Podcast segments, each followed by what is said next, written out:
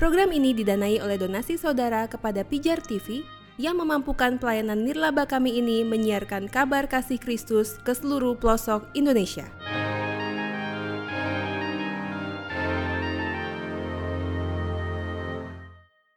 Saya ingin bertanya nih, Pak, mengenai arti duduk di sebelah kanan Allah ini kan tidak bisa diartikan mengenai ruang dan waktu ya. Nah, pertanyaan saya yang pertama, jikalau memang tidak bisa dikatakan ini bicara mengenai ruang dan waktu, ketika di surga berarti Tuhan Yesus itu menyatu dengan Allah, seperti itu. Itu yang pertama. Terus yang kedua, saya pernah membaca dalam Kitab Wahyu bahwa di sana itu ada dua tahta. Yang pertama tahta Allah dan tahta anak domba. Nah, ini maksudnya apa? Apakah di sana bukannya satu gitu, seperti itu? Ya, oke. Okay. Dan makasih ya. Ini pertanyaan yang mirip dengan pertanyaan Saksi Yehova. Jadi orang Kristen itu percaya dengan yang namanya kebangkitan daging. Kebangkitan tubuh. Jadi kebangkitan tubuh itu menunjukkan bahwa Yesus itu naik ke surga dengan tubuh yang dipakai itu. Perhatikan sekarang. Ketika Thomas meragukan apakah Tuhan itu sudah bangkit atau tidak, dia kan skeptis, paling tidak percaya. Yesus menunjukkan bukti bekas lubang paku di tangannya. Artinya apa? Bahwa Yesus mau menunjukkan bahwa tubuh yang kemarin menandai identitasnya, dia sebagai Yesus orang Nazaret itu, tubuh yang sama itu yang dibangkitkan ke surga. Tapi bedanya apa? Bedanya Yesus tidak lagi terikat oleh ruang, terikat oleh waktu. Ketika para muridnya ketakutan dan mereka berada di sebuah ruangan, tiba-tiba dia masuk tanpa pintu itu dibuka. Di sini sudah melampaui ruang dan waktu. Dia memberi salam pada para muridnya. Itu yang kita bahas tersendiri bisa tentang tubuh kebangkitan Yesus itu. Nah sekarang ketika Yesus bangkit ke surga, orang Saksi Yehova bingung. Dia mengartikan dengan tubuh yang mana Yesus itu dibangkitkan. Di mana sekarang tubuhnya yang lama itu? Mungkin dia sudah menguap atau sudah jadi apa, kita tidak tahu. Tapi dia dibangkitkan sebagai makhluk roh. Itu Saksi Yehova. Maka gereja dari awal, karena kita melawan ajaran gnostik. Ajaran gnostik di gereja purba itu kan ajaran heretik yang menolak tentang kebangkitan tubuh. Karena tubuh itu tidak penting katanya. Tubuh itu tidak penting. Jadi bahkan Allah itu tidak pernah menciptakan tubuh. Siapa yang menciptakan tubuh dunia yang kotor, dunia yang penuh dosa ini? Itu ilah rendahan, yaitu malaikat katanya. Malaikat rendahan itu yang telah menciptakan tubuh manusia atau dunia yang tidak berguna ini. Itu pandangan kaum gnostik, bersifat dualistik. Makanya nanti pada abad kedua muncul lagi namanya Marcion atau Marcion. Marcion itu muridnya seorang bidat gnostik namanya Kerintus. Dia muridnya Kerintus dan dia mengatakan bahwa Allah dalam perjanjian lama itu beda dengan Allah dalam perjanjian baru. Allah dari perjanjian lama itulah yang menciptakan dunia seisinya yang penuh dosa, yang penuh kekotoran ini. Allah perjanjian baru gak pernah menciptakan tubuh, dia menciptakan roh. Makanya karena Allah perjanjian lama itu selalu bertengkar dengan Allah perjanjian baru, ini ajaran aneh-aneh ini, abad pertama ini, maka Allah perjanjian baru itu mengutus anaknya yang tidak lain nous yang pertama. Akal pertamanya yang mengalir pura-pura jadi manusia. Jadi seperti tubuh. Makanya di dalam 1 Yohanes itu dikatakan begini, dalam surat-surat Yohanes lah. Siapakah roh antikristus itu? Roh antikristus itu adalah roh yang menyangkal Yesus telah datang sebagai manusia.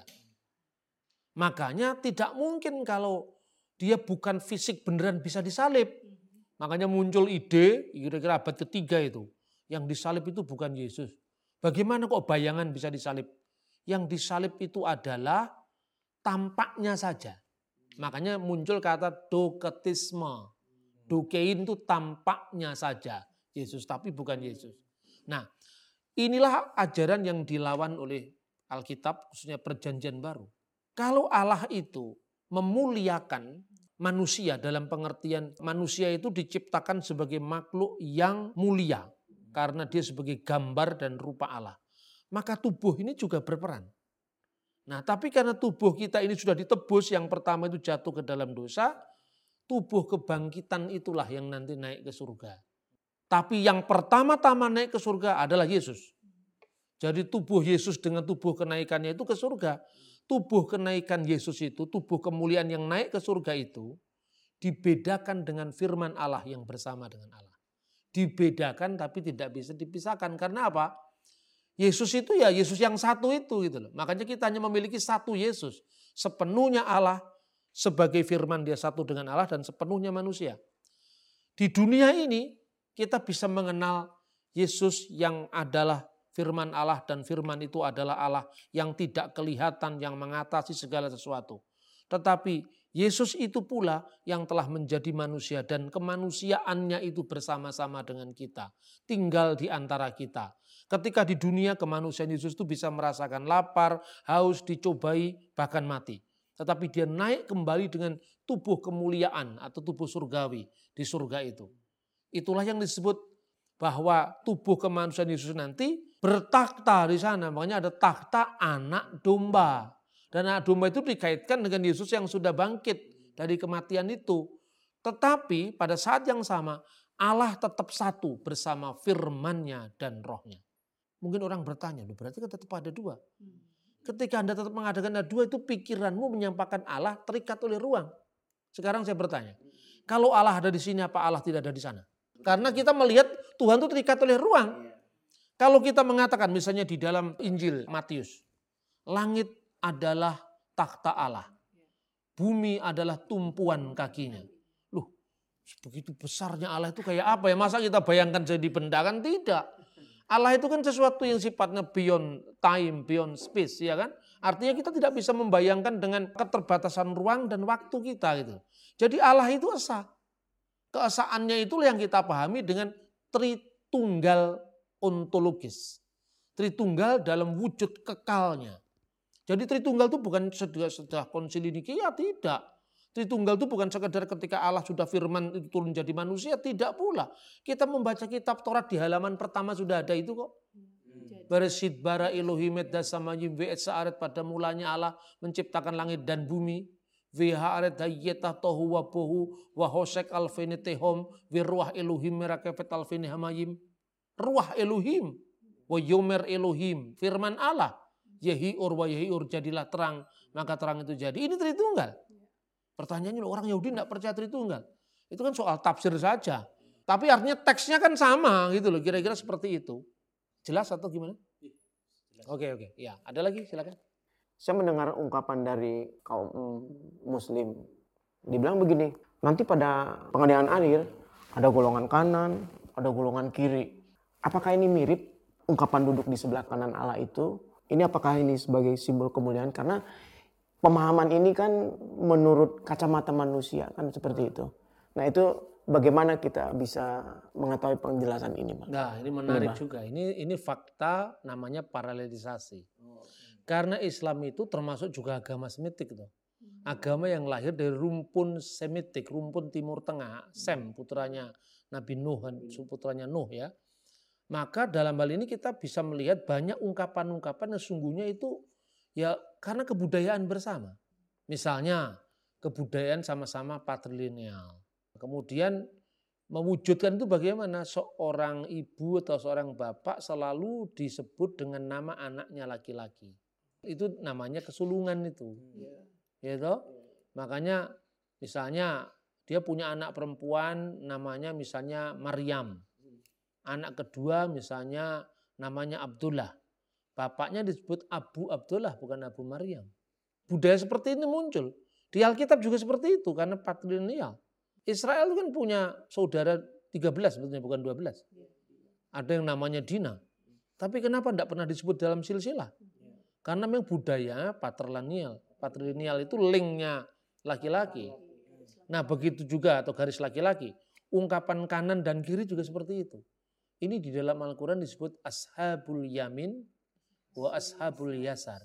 Golongan kanan dan golongan kiri. Nanti pada pengadilan akhir ini gambaran dalam Al-Quran.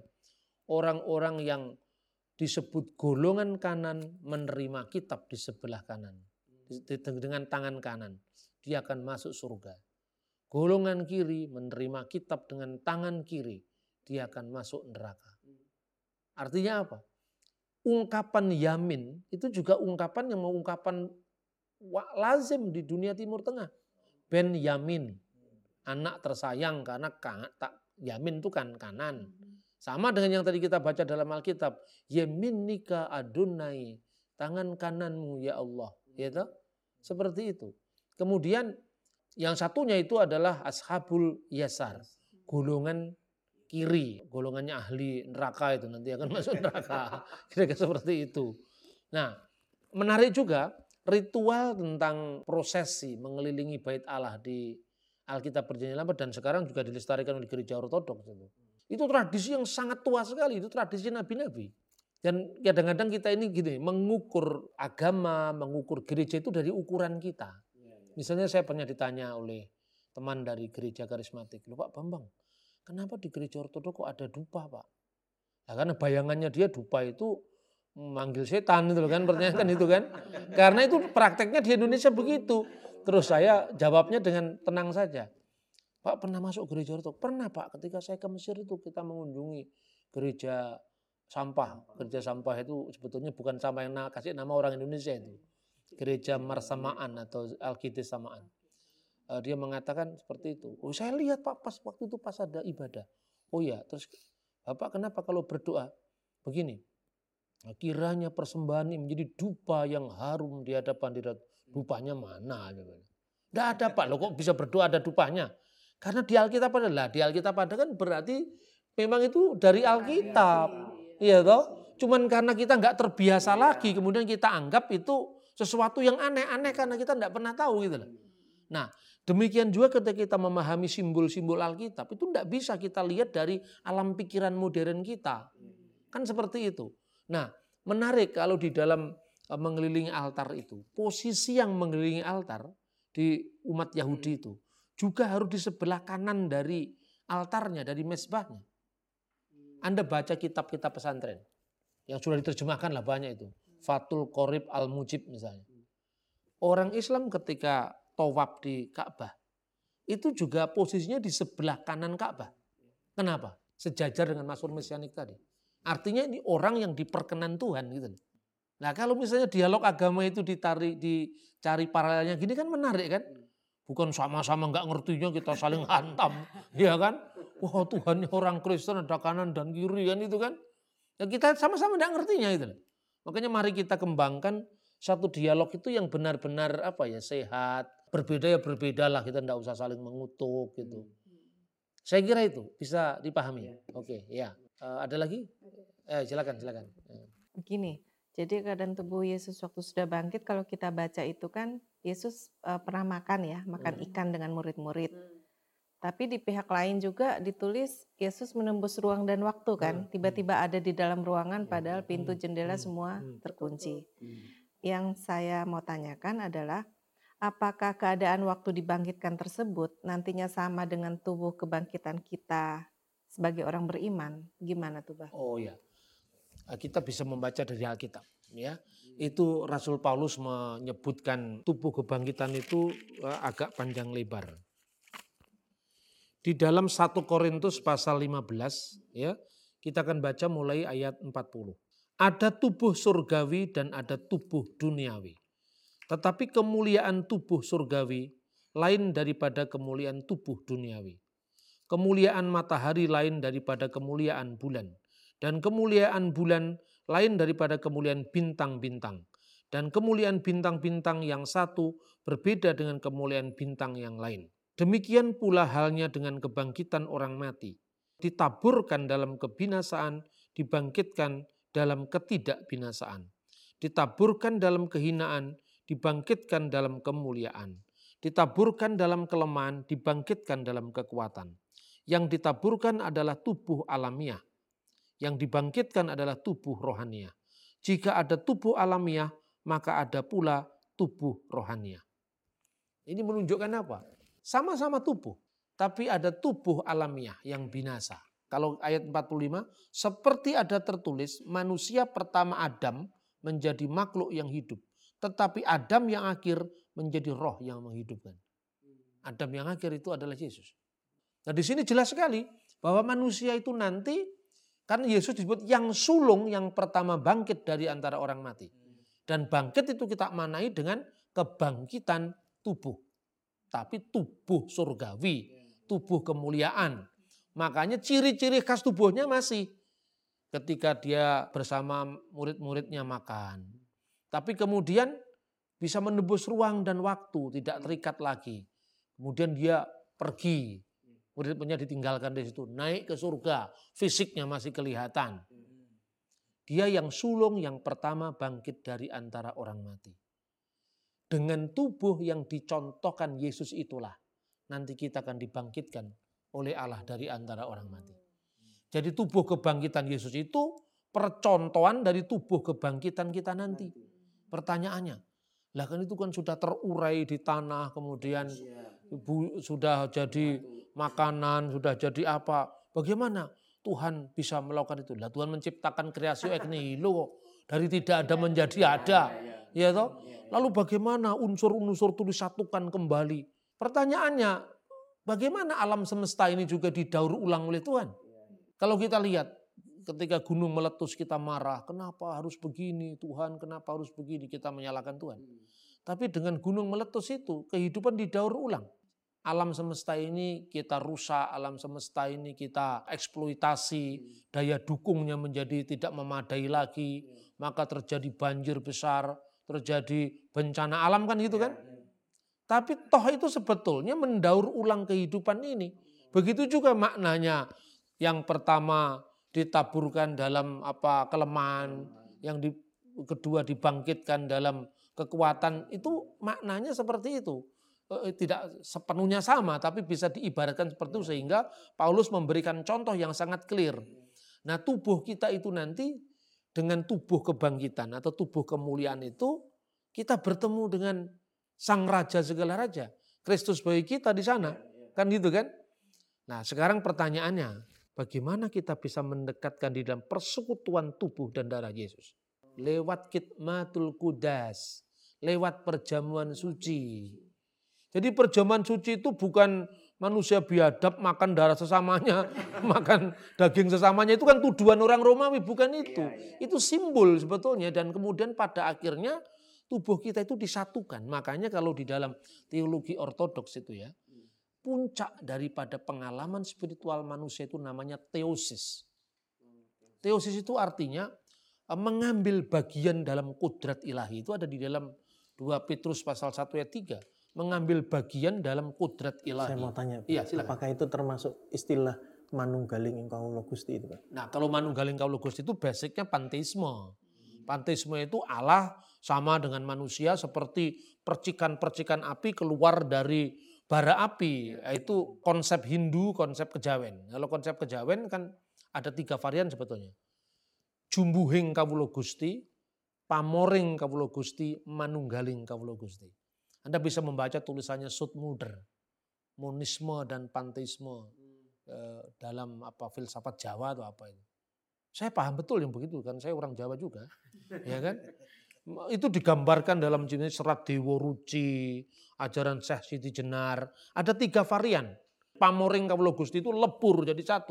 Jadi ibarat sungai itu dengan mas samudra, riak-riak gelombang dengan gelombang besarnya. Manusia itu seperti riak-riak gelombang. Satu zat adanya. Manusia itu, alam semesta ini bukannya manusia. Itu ibarat rumah laba-laba yang dibangun dengan ingusnya laba-laba. Laba-labanya Tuhan, rumahnya itu dunia gitu. Itu pandangan panteisme. Pandangan Alkitab tidak. Pandangan Alkitab jelas bahwa manusia tetap manusia, Allah tetap Allah. Karena Allah itu menciptakan manusia creatio ex nihilo. Jadi tidak mungkin wujud Allah itu menyatu di dalam kemanunggalan atau di dalam kejumbuhan, kakaburan dengan pencipta dan ciptaan. Tapi kata manunggal mungkin lebih netral. Jadi 3 varian itu monisme, panteisme. Kedua itu bingung karena itu pamor, jumbo. Jumbo itu artinya confused, nggak jelas lagi siapa gitu. Yang nyembah dan yang disembah nggak jelas itu. Kemudian yang ketiga manunggal. Kalau manunggal itu bisa manunggalnya rakyat dengan abri kan masih bisa. Jadi seperti kemuliaan bulan dengan matahari berbeda. ketika siang hari, bulan nggak kelihatan karena kalah dengan sinarnya matahari. Begitu juga manusia sebagai ciptaan, dia tetap bisa dibedakan dengan yang menciptakan. Karena kreasio ex nihilo, diciptakan dari tidak ada menjadi ada. Manusia itu dulunya tidak ada. Kalau dalam pandangan panteisme, mengalir dari sang ada pertama. Ada kedua, ada ketiga. Kemudian muncul ajaran martabat 7. Nah ini gitu. Nah, tapi kesatuan kita dengan Kristus itu apa? Bukan kesatuan monisme, panteisme seperti yang banyak dituduhkan terhadap gereja timur, tidak. Tapi artinya kesatuan dalam tubuh kemuliaan tadi. Jadi kita satu dengan Kristus, bukan satu dengan firman Allah yang kekal itu, bukan. Satu dengan tubuh kemuliaannya. Nah sekarang mari kita belajar menjadi imitasio Christi. Kita seperti Yesus yang penuh kasih, kita mengasihi. Yesus yang penuh rahmat, kita merahmati. Melalui apa? Melalui berjalan dengan jalan salibnya. Dan jalan salibnya itu adalah perjamuan suci. Makanya kita berpartisipasi dalam tubuh dan darah Yesus. Tetapi itu semua berkat apa? Al-Masihom, Kristus telah bangkit. Dengan kebangkitannya dia telah mengalahkan maut. Dan telah memberi anugerah kepada setiap orang yang berada dalam kubur. Hanya dalam kematian. Inilah ajaran yang menurut saya, kalau istilahnya orang Jawa itu ngelmu tuwo. Nah, gitu. Orang yang memahami ini mesti hening-hening. Gitu. Ciptanya harus apa? Tentram, tidak lagi mengusili orang lain. Seperti itulah. Kalau kita kembangkan teologi yang seperti ini, saya kira ini bukan panteisme. Mengambil bagian dalam kudrat ilahi itu teosis. Beda dengan makna panteisme. Saya kira itu ya. Mungkin nanti kita dalam berbicara satu tema nanti bicara tentang makna logos dalam filsafat Yunani. Dan firman atau logos dalam Injil Yohanes. Ini banyak juga kita disalahpahami seolah-olah iman Kristen itu mengambil alih dari filsafat kafir. Padahal dia tidak ngerti filsafat juga yang ngomong itu. Saya kira itu ya. Saudara baru saja mendengarkan podcast Pijar TV. Bagi saudara yang ingin berpartisipasi dalam pelayanan Pijar TV, partisipasi donasi saudara dapat dikirimkan ke rekening BCA dengan nomor 5055 182121 atas nama Yayasan Pelayanan Media Indonesia. Salam terang bagi Indonesia.